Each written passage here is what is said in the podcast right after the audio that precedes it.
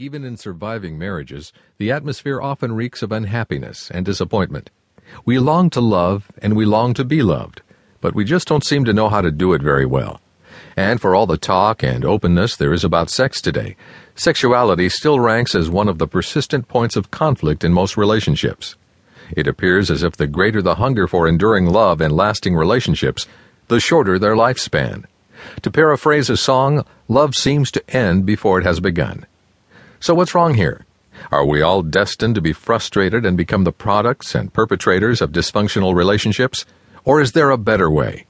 Is there, in fact, a secret, a plan, or a different paradigm for genuine love, great sex, and an enduring relationship?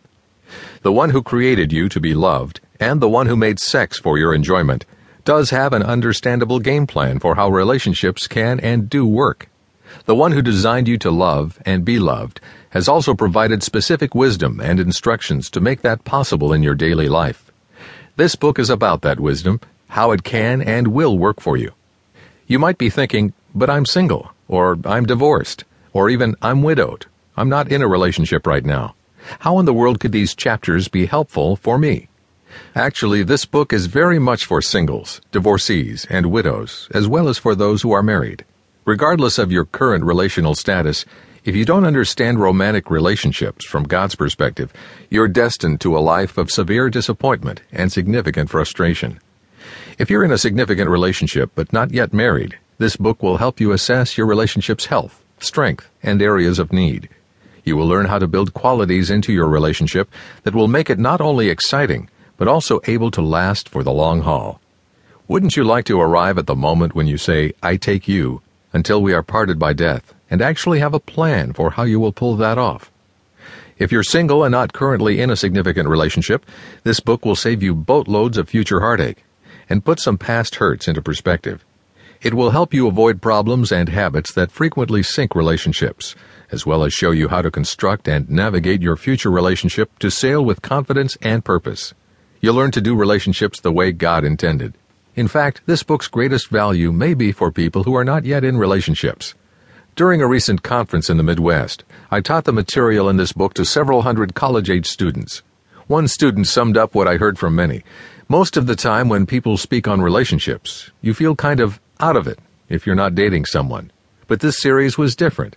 I'm not in a relationship right now, but these principles have been tremendously helpful for me as a single person who is considering what kind of relationship I want and how I want to go about it. If you're married, this book will provide a reality check on your expectations. It will help direct your energy and focus toward the aspects of your relationship that will build increased joy and deeper intimacy. It will also help you address attitudes and practices in your marriage that may be putting relational roadblocks between you and your mate. As one couple shared with me privately, it's amazing how much our culture talks about sex, but how little my wife and I have ever really discussed its impact on our relationship. They were surprised when they compared their culture based expectations about sex with God's perspective and prescription for enhancing sexual intimacy. The differences were remarkable. If you are divorced, you'll find hope in these pages this book will help you discover what may have gone wrong in your marriage and how to prepare yourself now to build healthy, positive relationships in the future. Unfortunately, people desperate for relationships tend to keep doing the very things that destroy those relationships. They've never heard that there really is a better way. One man from Australia who had been divorced multiple times heard the material in this book over the internet and wrote me a grateful email in which he said, Chip, I finally get it. Hearing you speak opened my eyes and gave me new hope. I identified with the people in your stories.